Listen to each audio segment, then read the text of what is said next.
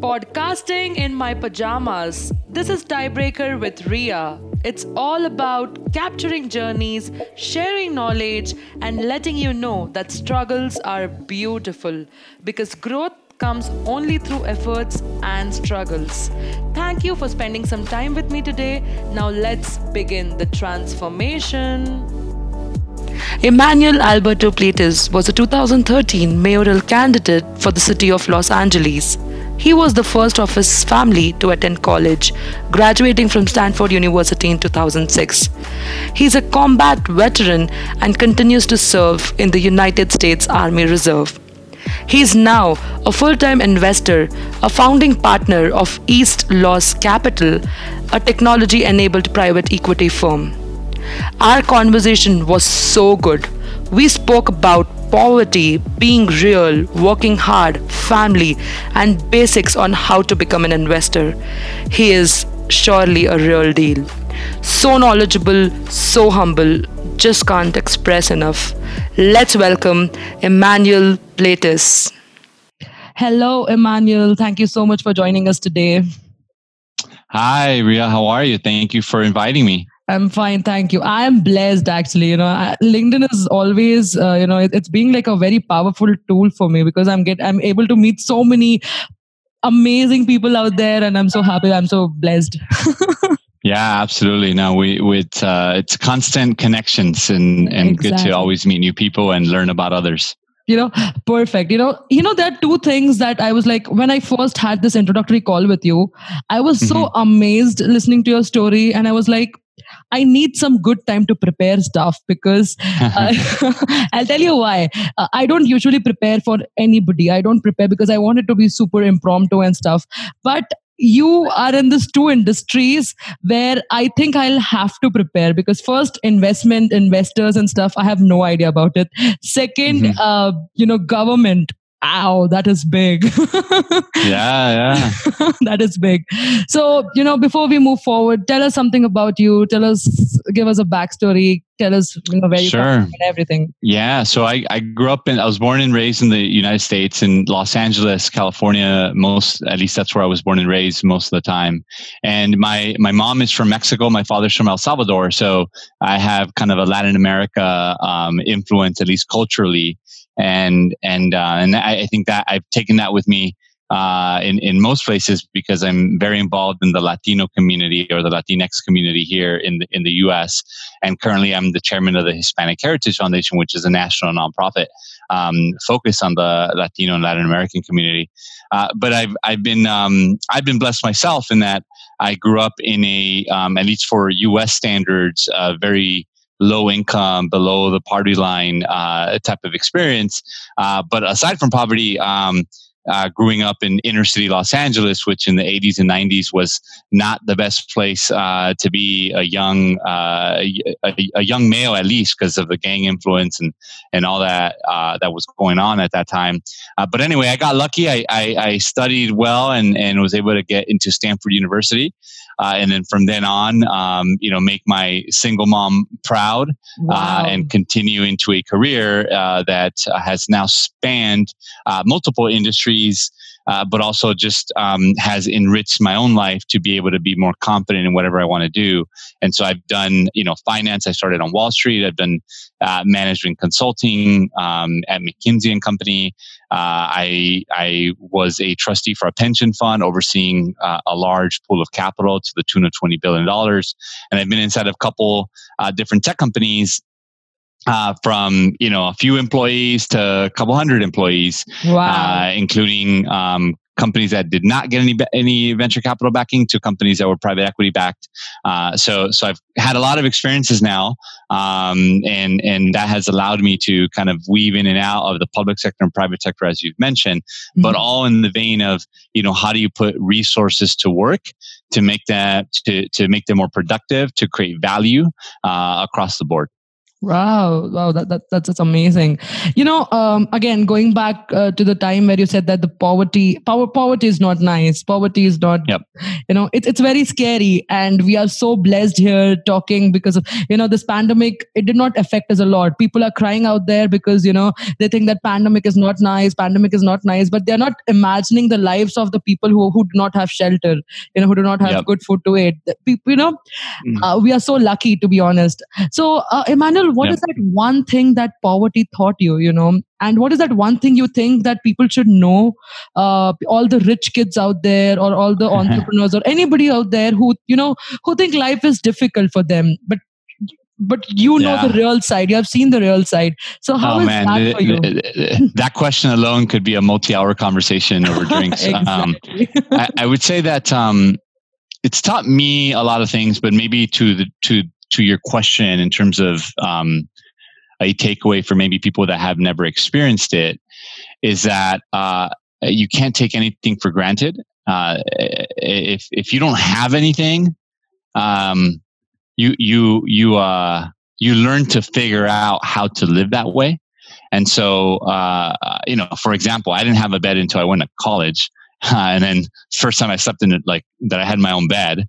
Uh, and and so while most of my peers at Stanford uh, that you know that wasn't the case, uh, but you you sort of um, you know you can't take that for granted, right? Um, and then uh, you know like we never bought new clothes; it was always on yard sales. I don't know if you're familiar with a yard sale. Basically, when yes. people put out their stuff in front of their front yard and sell stuff, and that was oh basically God. where we bought our clothes uh, um, throughout my life and, until maybe oh the last few God. years of high school, where I said, well, maybe we should buy a you know, and, and a nice shirt at Ross or something or some discount store.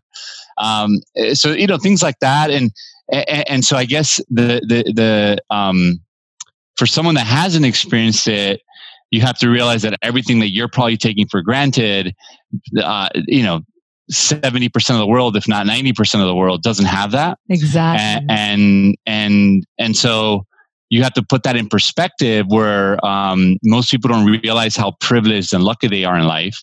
And and so once you start realizing that you start appreciating things more and you start actually i don't know i think you actually become more healthier mentally because you're like wow i do have all this what can I make of it, right? Whether it's getting a job or helping your family or helping someone else, helping someone on the street.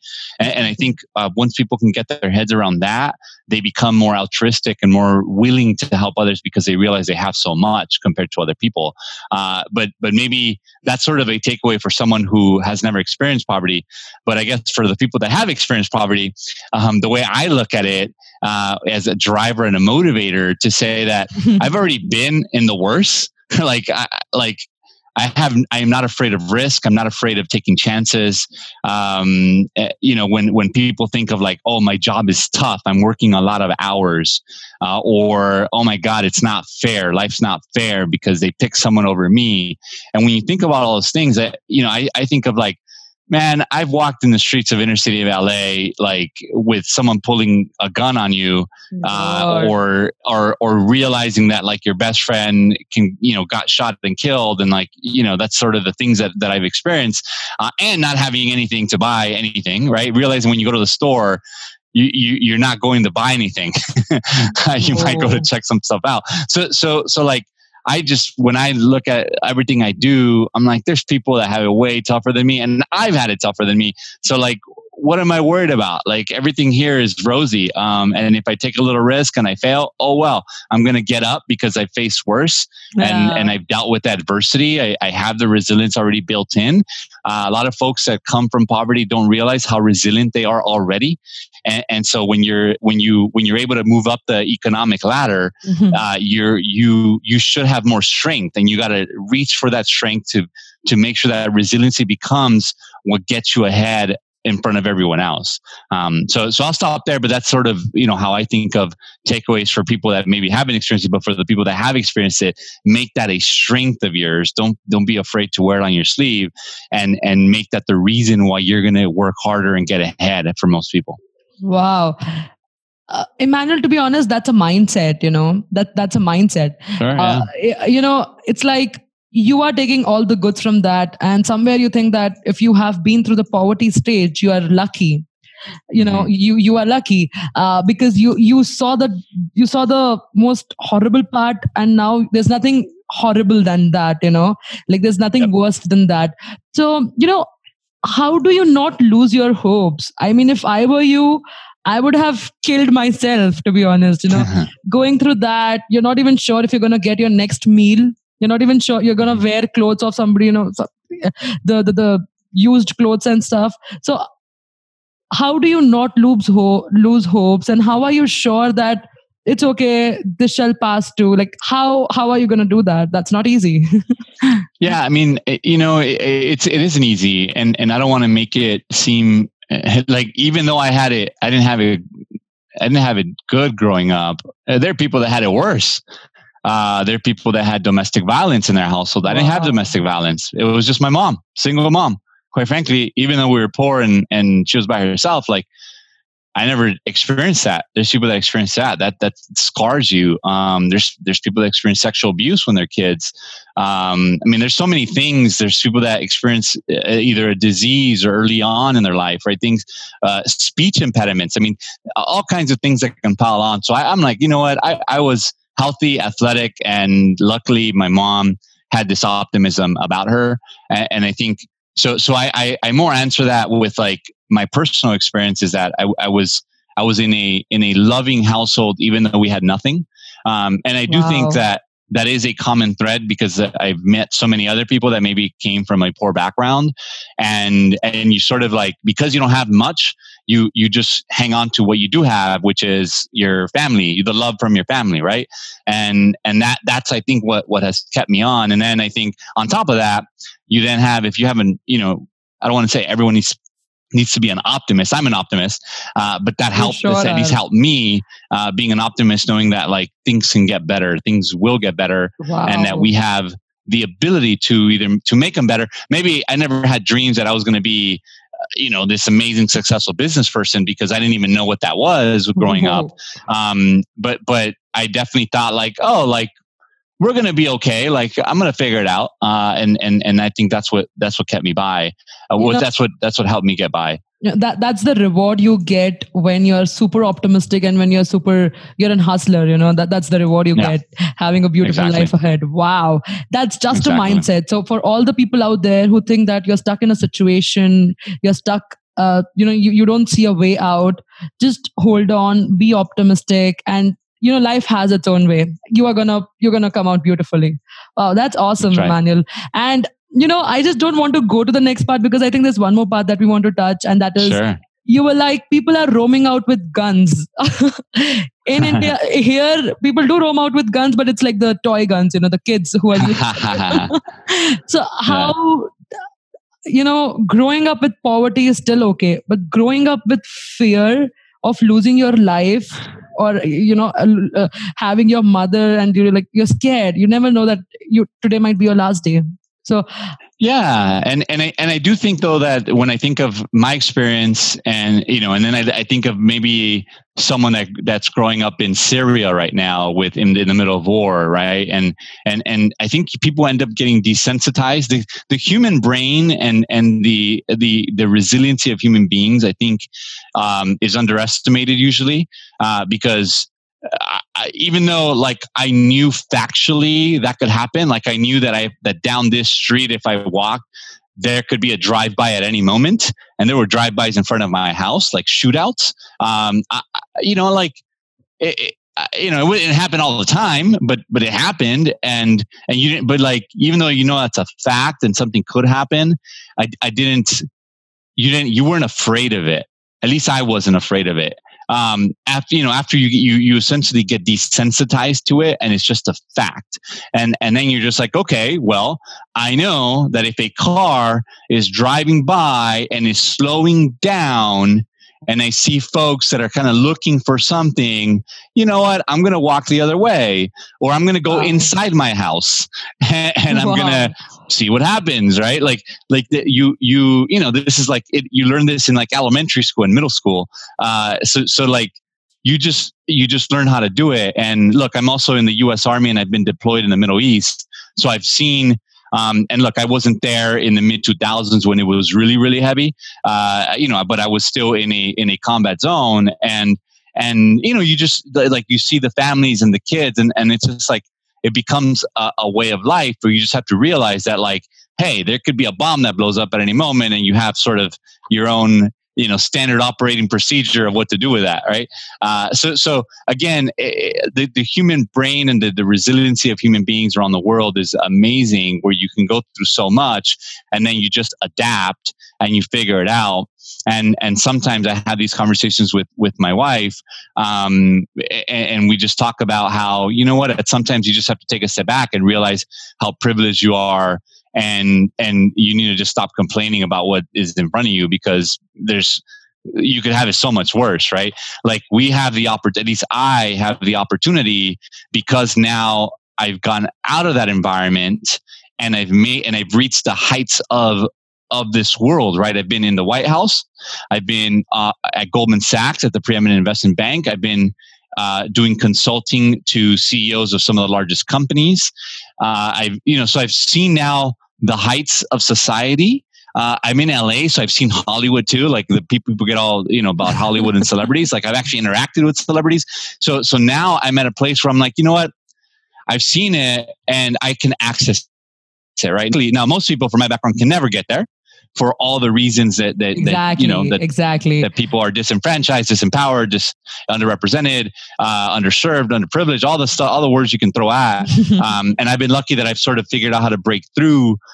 But I'm still not part of that. Like I still have no, you know, I, am I'm, I'm still not wealthy. I'm still, so I'm still working at trying to get there and trying to really belong in that kind of more elite society. And not because I want to belong, but it's more because now I see it as a means to an end. The more access I have, the more I can dedicate resources to where I think they could be more productive because I have that perspective of living through a place where you don't have much. And so when you don't have much, whatever you have, you make the most of it. So I always think as an investor, I think of like exactly. the moment you can get something, how can you make it more productive and how can you make it wow. more valuable?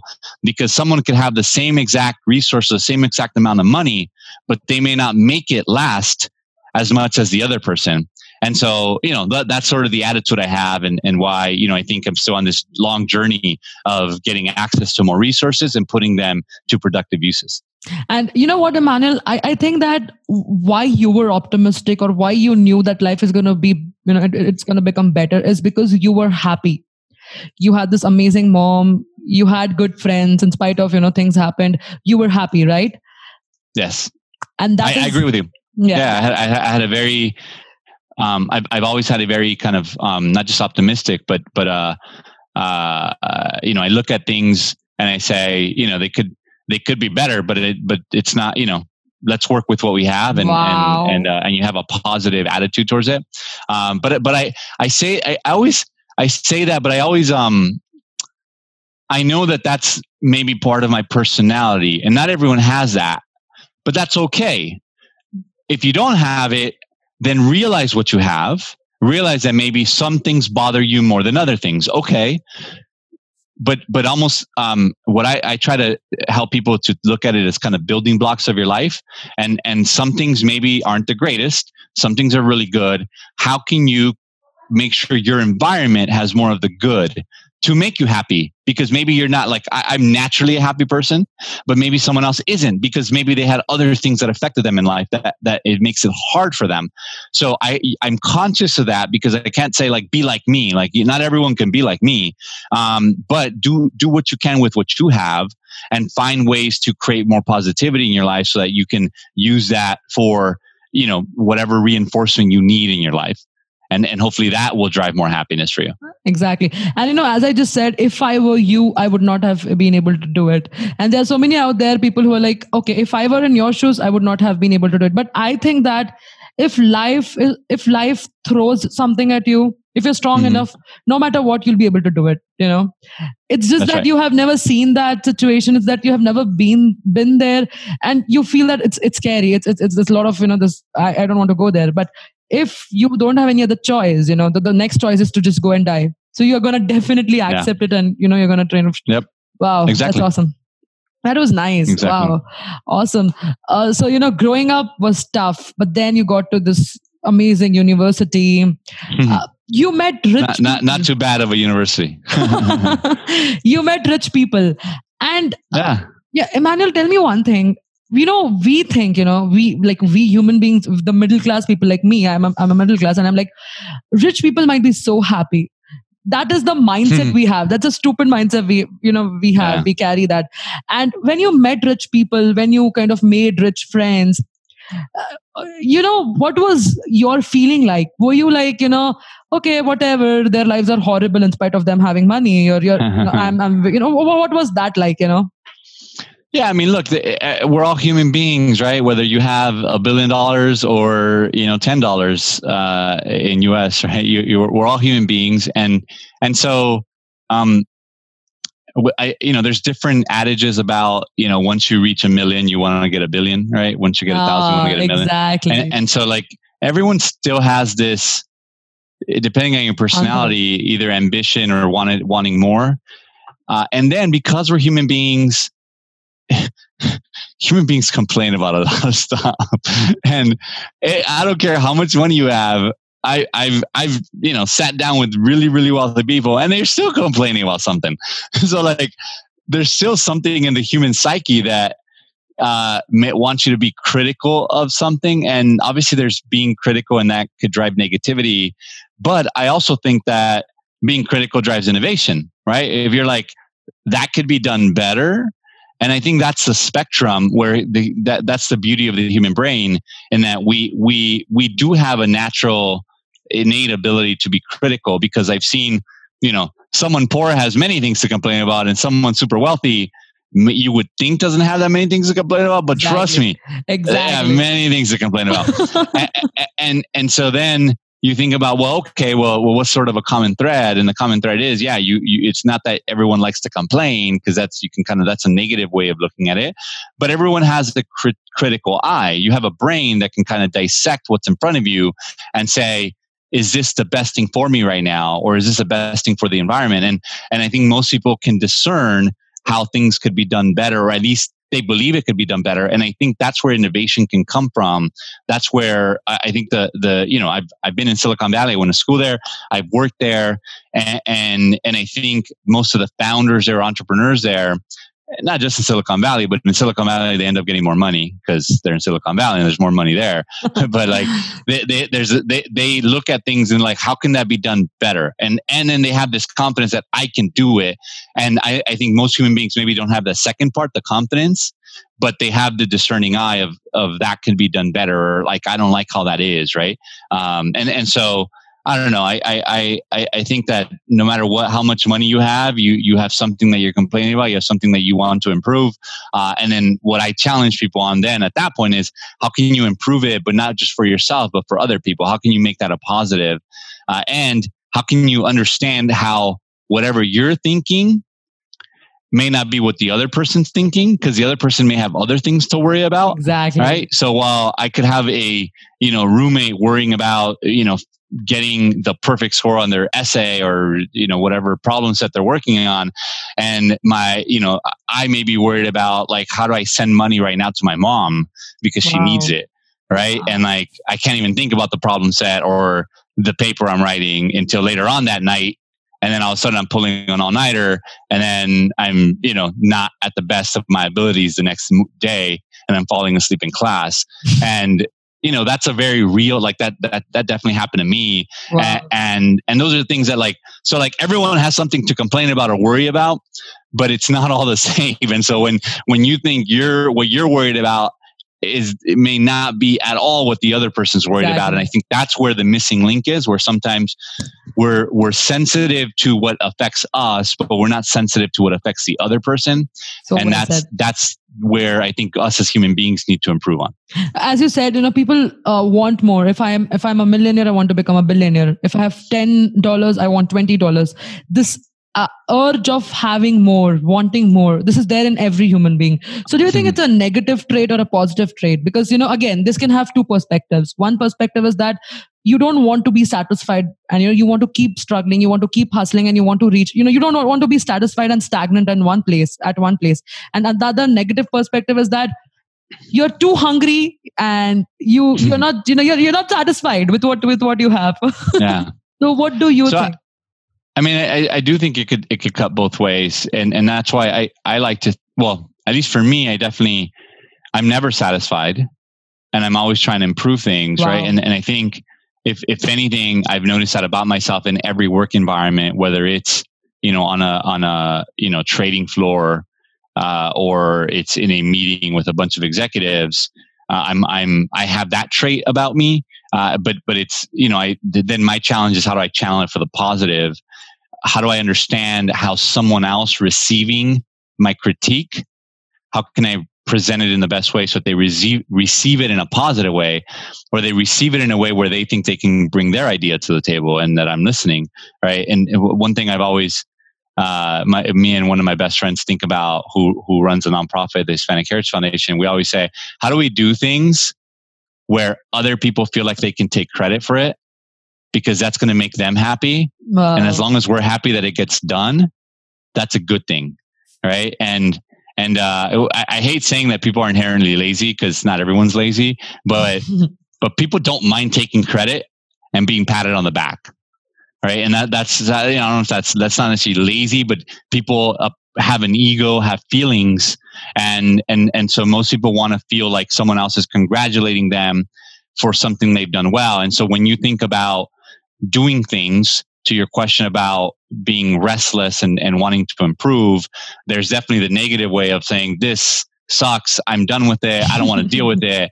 And a little bit more of a quitter mentality, which, you know, it, it, you can quit at something if it just doesn't make sense, right? If it's harming you. Uh, however, but, but if, you know, you can make it positive or learn from it, then, then learn from it and make it positive. And so the way I think about it is if something's not as best as it should be or it's not as optimized as it could be how can i make it so that everyone thinks it was their idea so wow. that then it works and then at least it got done and i'm happy with it and, wow. and i sort of i take the long road and so maybe there's advice for people that are in these situations always take the long road that if you continue making positive things happen people will notice. You're going to get congratulated. Don't worry. Don't stress out. Don't like, don't think like, oh my God, I did it. No one recognizes it.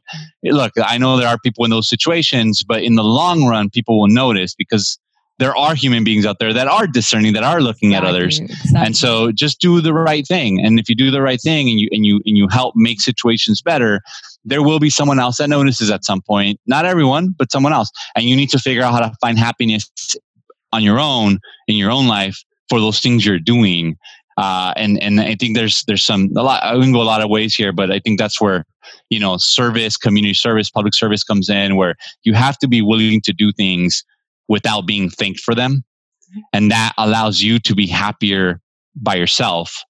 And over time, people will thank you. People will do that. The the glory will come, but you shouldn't be doing things to get glory. You shouldn't be doing things to to be thanked. Exactly. And the best metaphor could be um, inspire you know people are not seeing you people are not looking at you but still you're brushing your, your teeth. You're still going and kind of yeah, like taking yeah. a shower.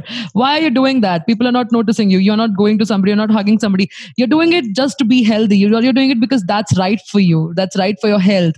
And it, it, it's a similar thing you know do good but don't be you know don't just want to you know come out and kind of be like i people notice me notice me notice me the more you try mm-hmm. people noticing you they're not you know that's right Wow, that's, that's right. awesome. So, Emmanuel, tell us a little bit about your government journey, the public sector, hmm. because you know that's that's important and that's very sure. different. I, I tried watch. I, I watched a few videos.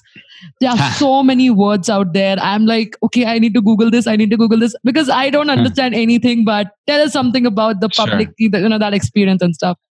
Sure. So I've.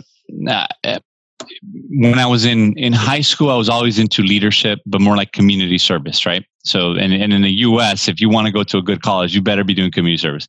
Um, but you better do it for the good re- the right reasons what we talked about right and, and and i think in in college I got, I, I had a mentor that said, you, you have some traits that um, can help you in the public service world, the political world, right? And some of those traits are your ability to persuade or have presence.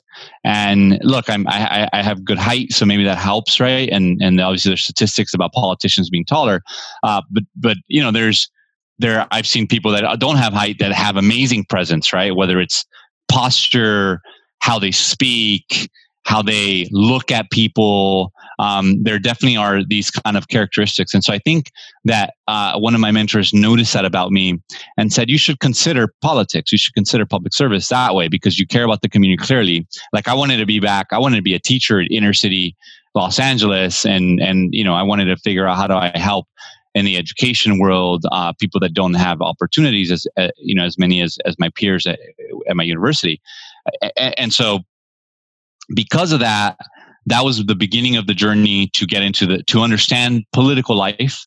And what I did is I threw myself headfirst. I actually took time off of school.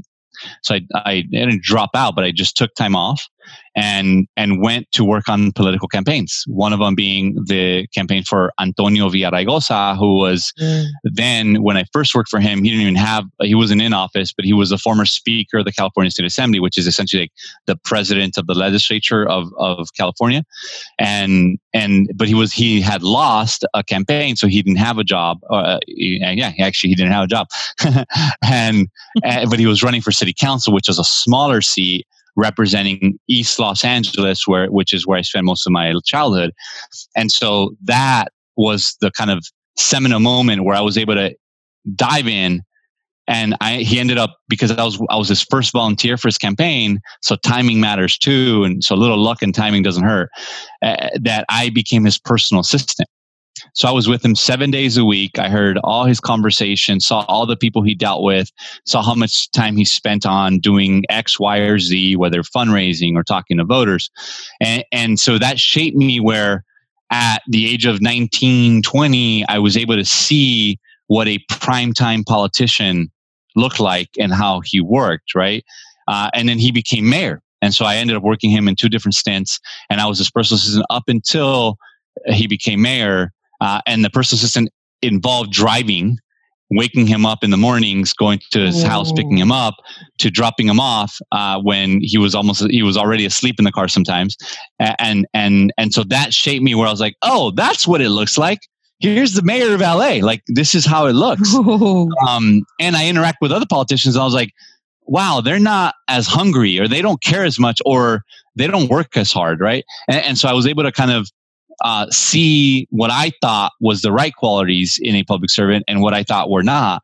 And I think that's what spurred me to then run for office myself. So I actually ran for Congress at the age of 25.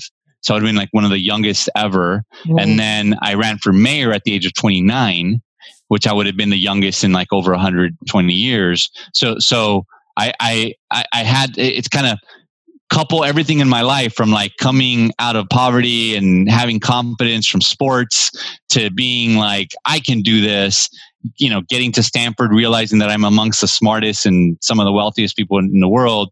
Um, i sort of had a lot I, I, my confidence only grew.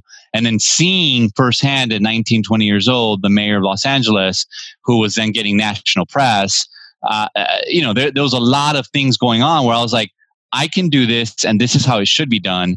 And to this day, like I don't regret doing that because I think I would have been an amazing, uh, it would have been an amazing opportunity to to help people during that time.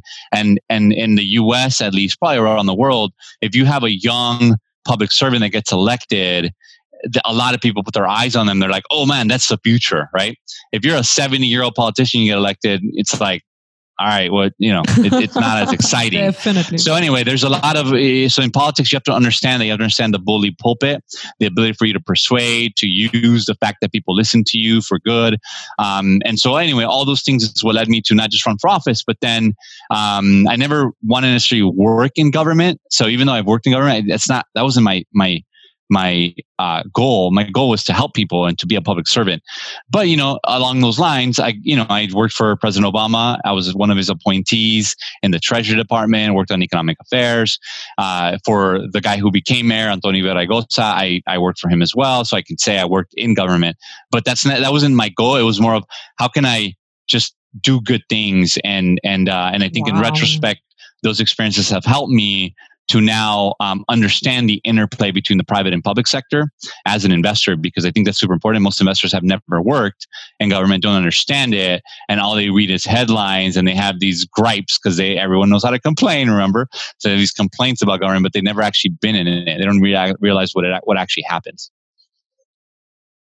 Wow, that that that's crazy. You know, you got to learn a lot, definitely. Um, and then you have been to war, right?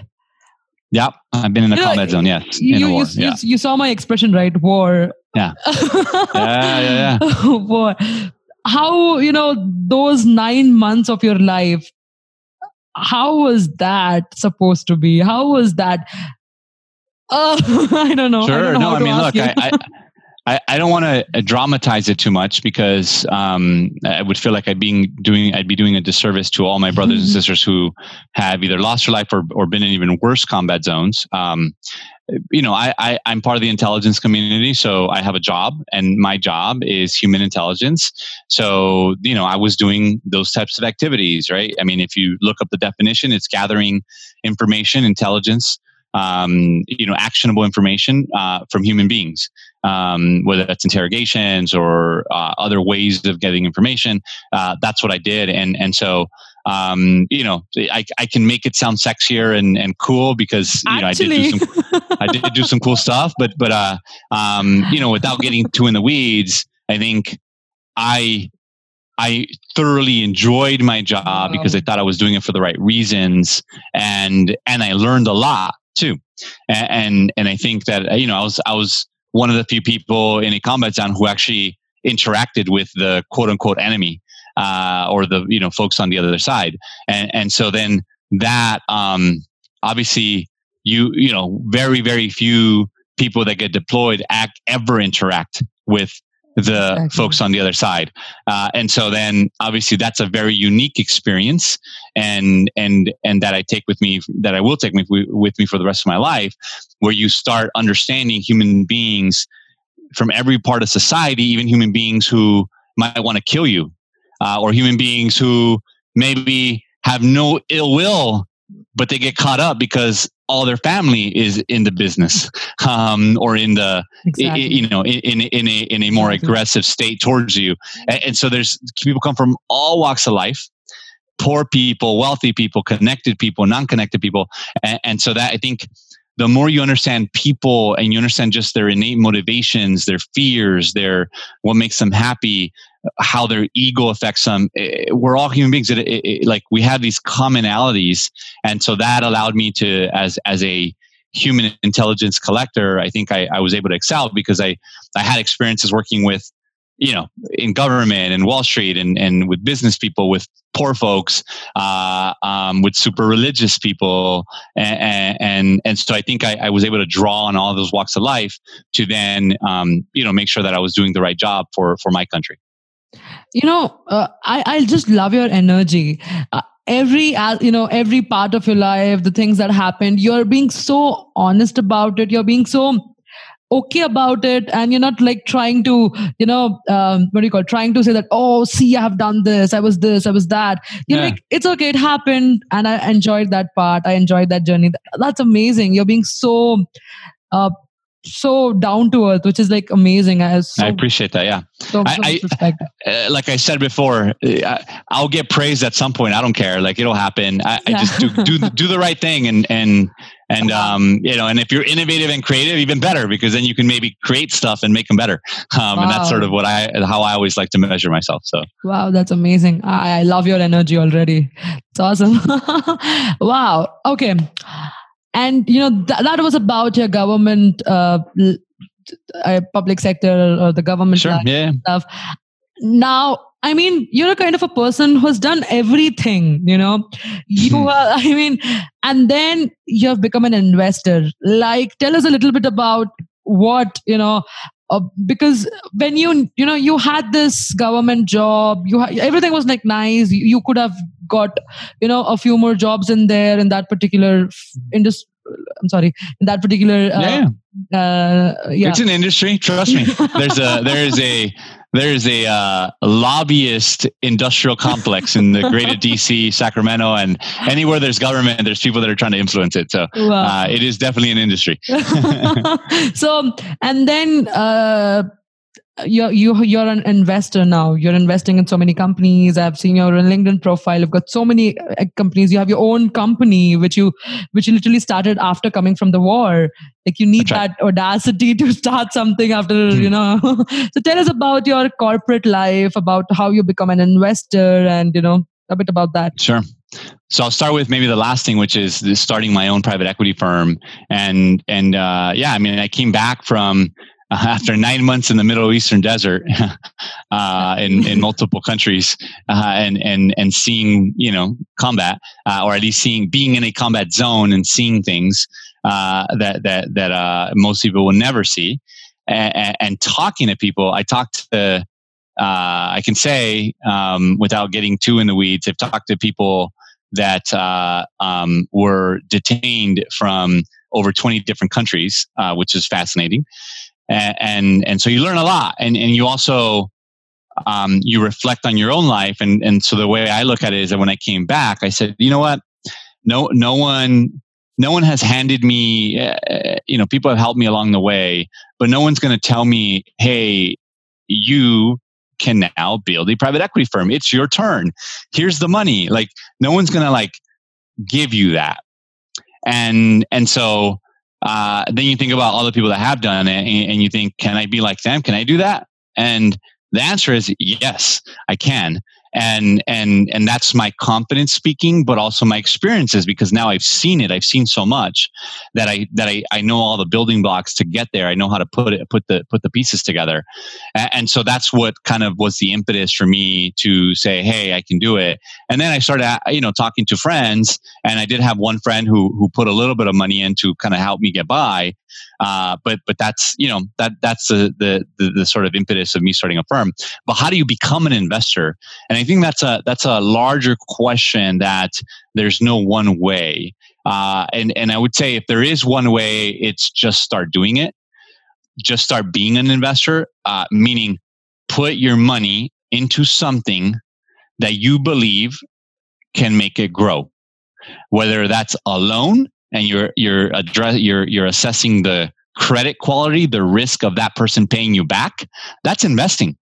Right? If you lend money to someone and and they, you're trying to assess whether they pay you back, that's investing. Um, technically, in some places in the world, in like Germany and and and even Japan, some places, if you put money in the bank, it actually depreciates. It actually less value. So so if I give you money and you pay me back, yeah, you can get a higher return than in Germany because the interest rates are negative. Uh, so, so when you think about that, you're like, oh, wherever I put my money, if I expect something in return, that's investing. And so if you kind of simplify it like that then then you can get into i buy a stock on the stock market. I could invest in a private company.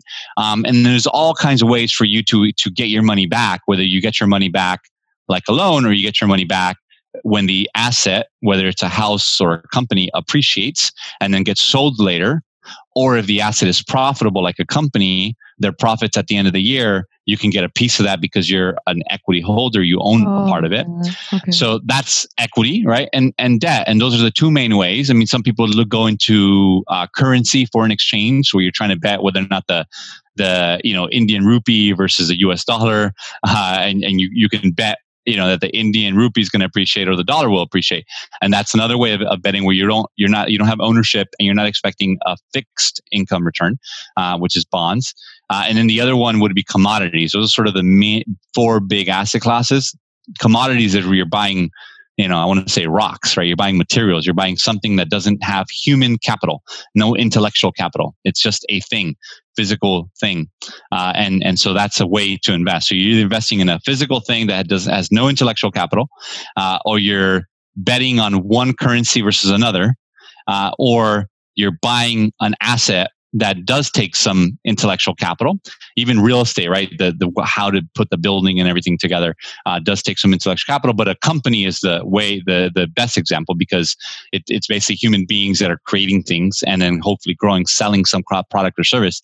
And then the bond is where you can put money somewhere and then you just expect a fixed return, like an interest oh. rate return. So that that's all investing, right? Wow. And so anyone could be an investor and the thing is, can you start doing it? And, and I think over time, you start learning, you start analyzing, you, you get more data.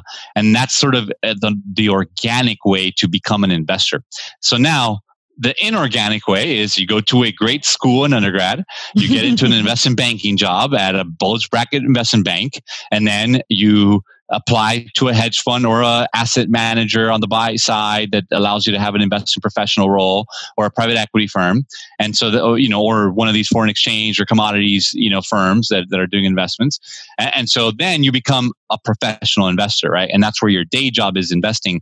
But i wouldn't say like you probably you don't actually have to ever invest your own money to get there. You just have to have the training by again going to a great school going to investment banking and then getting hired. Uh, some of those people have never invested their own money really. They've only just had jobs that train them and then they do that. But those are most professional investors are that. Now over time, because they're investing other people's money, they still learn from it because they're getting paid to manage other people's money to invest it.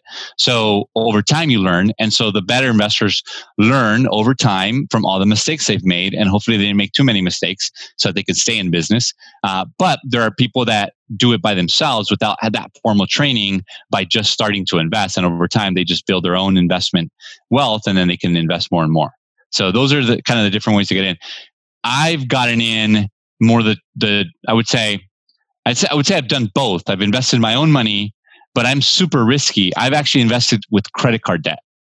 So I, I, don't advise anyone to do that. That's not my advice. Wow. But back to me coming from nothing, I have no fear and wow. I'm not afraid of anything. And I trust my skills. I trust my training where I've invested with credit card debt and, and I'm beating the return on my credit card debt. Uh, again, not advisable but I've learned the hard way, and I have made. You know, I I I, I bet my my worst investment is that I think I bought a call option on a stock in China that was doing solar energy in the mid 2000s. Right? And, and, and, you know, I didn't, I, it wasn't that much money, but I lost money. And, and I think that was like, oh, you could lose a lot of money. Now I gotta be, I gotta, I gotta learn more analysis, learn how to do actual analysis on, on whether or not you buy a, a company. And I think that that's what over, over time I learned more of that. And so I coupled with putting my own capital at risk with my own investments. And that's how I got, I've got into where I am today, where I've made my own investments. I, I, am an investor in five companies myself personally. And then wow. I've been at a private equity firm where I was part of the, you know, the initial founding team and was there for our first three investments as a firm which wow. were in the tune of $30 million investments. So total about $90 million that got deployed. So, so then I've seen it where I was under the guise of four senior partners. And so I learned a lot from them. Uh, there's a firm called Sunstone Partners. Uh, and, and so now I'm building it myself. So, so, you know, deploying your own money, getting the actual training, like, like learning how to build financial models, and then being in a firm that does it professionally on behalf of big institutions, that's Sunstone Partners, uh, and then now being able to do it myself. You know, you can definitely become a teacher because I understood every single sentence you said. Trust me. Cool. And I'm, I kind of, I was literally hitting my head on this internet. I was like, how do I understand? I was trying yeah. to understand so badly, but I did not. wow, that was well, that, that, a- that comes, that comes from, uh, well, I mean, I feel like that's why I love, I love education and I do enjoy teaching. Uh, but I remember when I was trying to learn about finance and Wall Street, I was reading every blog. I was trying to understand it. And I talked to 50 people. I counted 50 people that were working in Wall Street in different type of jobs. And very few people could break it down to me. Very few people can explain it to me. And I was like, why is this? This is not rocket science. I'm not trying to get a PhD in physics. And, and, and I think that, so I kind of took that to heart. I was like, I need to explain it better. And I think one person finally was able to kind of explain it better. And that's why I caught on. I was like, ah, I got it. Mm, People wow. have things and they want to sell them and people have money and they want to buy them. Got it. that's that's the markets. you know, literally the way you explain it, it's like, oh, it, is that is it that simple? but you know, uh, do you ever uh, have plans of getting into you know uh, teaching investing uh, to all the newcomers out there, newbies out there, or do you ever want to, or do you always want to be be an investor? You know. So knowing what I know, I I want to make sure that I'm the best investor in the world ever, right? Like that's wow. my goal. Wow. Um, but I do believe that to be a good investor, you need to know how to teach it. And so I do enjoy helping other people learn because their questions help me refine how I explain it and help me refine how I even understand it. Uh, and and because some investments could get complicated, and you do need to understand like how do you structure a transaction, the different the capital stack, the capital structure from bonds to equity to you know all kinds of things in between, and and so there are ways that it gets complicated, and so but it but if you can simplify it and understand it at basic steps and if I can explain that to someone that doesn't know finance, then I think I, am understanding it myself better, right? Um, and and that because at the end of the day, if you're investing in things you don't understand, you're less, much less likely to be successful. And so then I need to continue getting better. And, and like there are things that I still like. I've never invested in CLOs, right? And and and and so I still I understand them, but I never invest in them. So I still need to make sure that I continue understanding them because I want to at some point be able to know how that how I can deploy my own capital in that space and and drive a good return and make that part of a broader portfolio. And so, you know, it's important for you to be able to explain it so that you understand it yourself. Okay, I have a few quick questions before we go about investment. Yeah. Um, there are so many companies out there who are creating these decks, and you know they're trying to be so detailed about you know what our company does, what is our future plan, startups, etc., etc. They write so much, so much like in detail and you know they go out there to uh, this these uh, events that happen to find investors. They present mm-hmm. everything. And then you know hardly there are like many very few people get that you know get get yeah. get an investor. So what according to you is more important? And let's say you have an option of selecting one company. There are like 10 companies out here uh, who are you know who are looking for investors. So what are the few qualities or few attributes you look in a in a in, in a company before investing? Hmm. so it depends a lot on the industry. And that's where i think my experience has helped me right? If i'm investing in a you know company that sells ice cream to a company that sells digital services to a company that you know helps you build applications in the cloud. Uh, so everything has has a different way of, of uh, that that you analyze it. But if i if i painted the picture of my perfect investments it's because the the team is highly um, the team is is is innovative, smart, but they're not afraid to be wrong. And so there's there's unafraid to be wrong, but there's the acceptance of being wrong. And I've met too many founders who think that they're always right and who are stubborn about that their idea is better than everything. And and when I see that, that's a trait. I don't need to look at their financials. I don't need to look at their deck. If I sense that, I already feel like, okay, I'm going to give this person my money and they're going to die on the vine spending all the investor money to do their idea because they think their idea is the best. And so I look at teams, founders, management teams that can adapt to the changing markets, are unafraid to be wrong, but accept themselves being wrong because they're going to be the better, more innovative team. Okay. Uh, then number two is I want the market to be growing by itself. So, so like the best way to mitigate risk is to invest in a market that's already growing, so that even if the team isn't that good, the business might still do pretty well. Mm, and so, so then I look at just secular tailwinds, eh, broader markets, and, and this is ideal investment. Not all my investments aren't like this, but but I'm giving you an ideal investment, right? So a team that can that can change and adapt with the times and understands how to analyze themselves and be wrong and then a market right a, whoever your customer is is coming from a market that is growing right? And so I'll give you an example. One of my investments, Glitzy, middle class of Mexico is growing. Women having more money in Mexico is growing faster than non-women. So that those I love those secular tailwinds, right?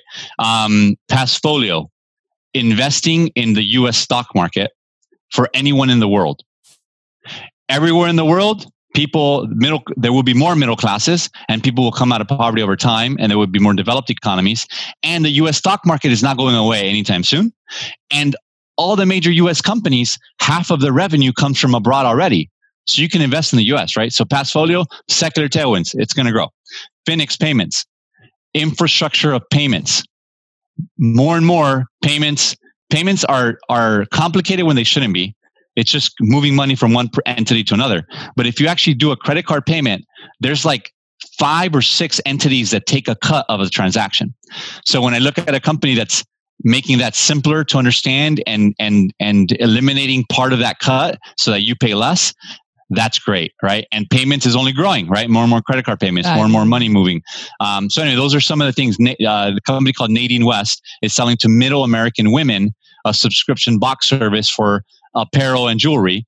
Uh, again, middle class in America, but specifically women that are coming into the workforce more and more. Uh, in the U.S., you would think it's already great, but it's it needs to improve continually, and it's a price point that is that is not super luxurious. I love that market, and that company is doing phenomenally well. So anyway, and then Sabio is the other one, which is training. Uh, a coding bootcamp training people to become software engineers. We need more software engineers in the world. Today in the United States, there are 800,000 job openings for IT jobs in the US. That's not even globally, in the US. Wow. Sabio is training folks to get those jobs. That's I love that. Whether or not Sabio is a good management team, they're going to do real well. Uh, and if they're a good management team and they're willing to accept accept when they're wrong, they're going to do even better. So anyway, those are how, how, how I invest. Now, the last thing I would say is that you also like because I'm a private equity investor, if the management team isn't great, you always have the option for you to put new management team in or help that management team learn. Oh. And so then oh. when you look at that type of company, as long as I pay less, then I have more wiggle room to invest more. And so that's sort of how you that's that's sort of the you know that's number three, but that's more sophisticated in private equity type where I can buy the majority of a company, control the outcome of the company, and it's my now it's on my shoulders. Can I put the right people to lead the company to take it to the next level? Wow.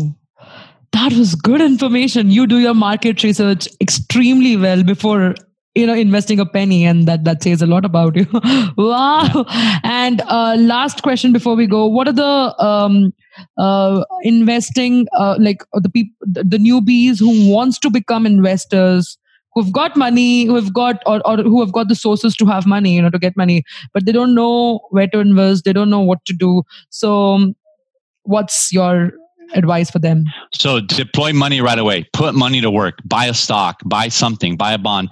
Just put money because the best way to earn is when you see that price go down. you're like, what's going on?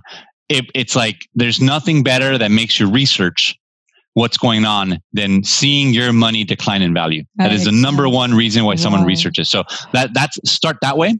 And then get training, read, read, read, get training, research, research, get training. And then you'll eventually convince other people that you're doing your job and you're very serious about it. And other people will give you money to manage it on their behalf. Because most people don't want to manage their money. Most people are afraid of doing their finances. So Correct. if you know how to do it, um, other people are going to volunteer to give you their money. And and so I have friends who say, "Can can you manage my money? Can you tell me where to invest it?" And I'm like, "I'm not even going to charge you because you don't have that much money. Um, it's a, but I'll just do it as a favor because I enjoy it, right? And I can kind of explain to them where they should put their money. Wow. You know, you should definitely start a YouTube channel or a paid something because there's so much of information and I, I don't really want to end this conversation because it's it's like I am understanding stuff and it's very difficult for me to understand new stuff, a complete new industry. wow, that was amazing. And wow, mind blowing. Uh, yeah, my pleasure. yeah, the, the, best part was uh, about this, the, the one which you said now.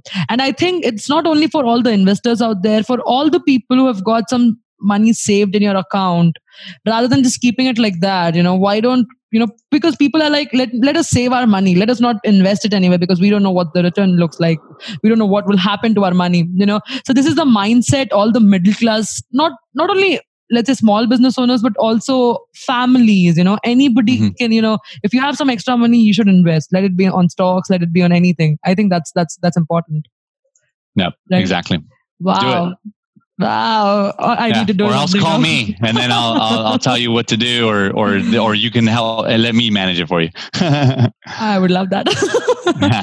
wow, Emmanuel, this was such a beautiful conversation. I I, I would really, I'll, I'll definitely reach out to you again, uh, just to talk about investment because because I'm already. You can see my face that I'm actually excited to learn more about this industry because wow, this is amazing. You know, I, we can have one more uh, recording where we're only talking about investment. Sure you know absolutely. Oh, no wow. my pleasure. Wow. Yeah. We we need to educate the rest of the world so. Yes and it, you need to educate me. Yeah no, no. You, you could be the conduit. You you reach out to everyone in the world and tell them to listen. Yes i'll do that. Trust me i'll do that, that that's a go. great idea. And you know uh, it, it was amazing talking to you. I'm going to reach out to you very soon. Just don't block me please. Uh, no no problem. Anytime thank you emmanuel and uh, last one thing before you you know, before we go, do you want to tell sure. last one to our listeners? Uh, just anything. Just anything, like any giveaways, you know, about life, um, about investment, about anything, government. Just believe in yourself. Believe in yourself. Help other people. Um, and and just continue doing positive things. It, it'll come back around, and it will help you in the end.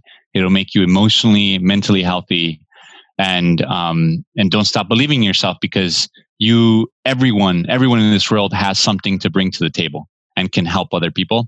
Uh, and so i fundamentally believe that. So uh, hopefully you take that to heart and you believe in yourself and then you help other people along the way so well said. Great, Emmanuel. Thank you so much for coming in. I, it really, really, really means a lot. And please stay connected with me. And I, am I'm, I'm loving this conversation already. Wow. You, I, um, I, can't wait right. for my people to listen to this. Yeah. Thank you, Emmanuel. Thanks for coming. Thank you so much for joining us today, guys. I really hope you got some value out of this. Love you all and stay tuned for our next show. Bye bye.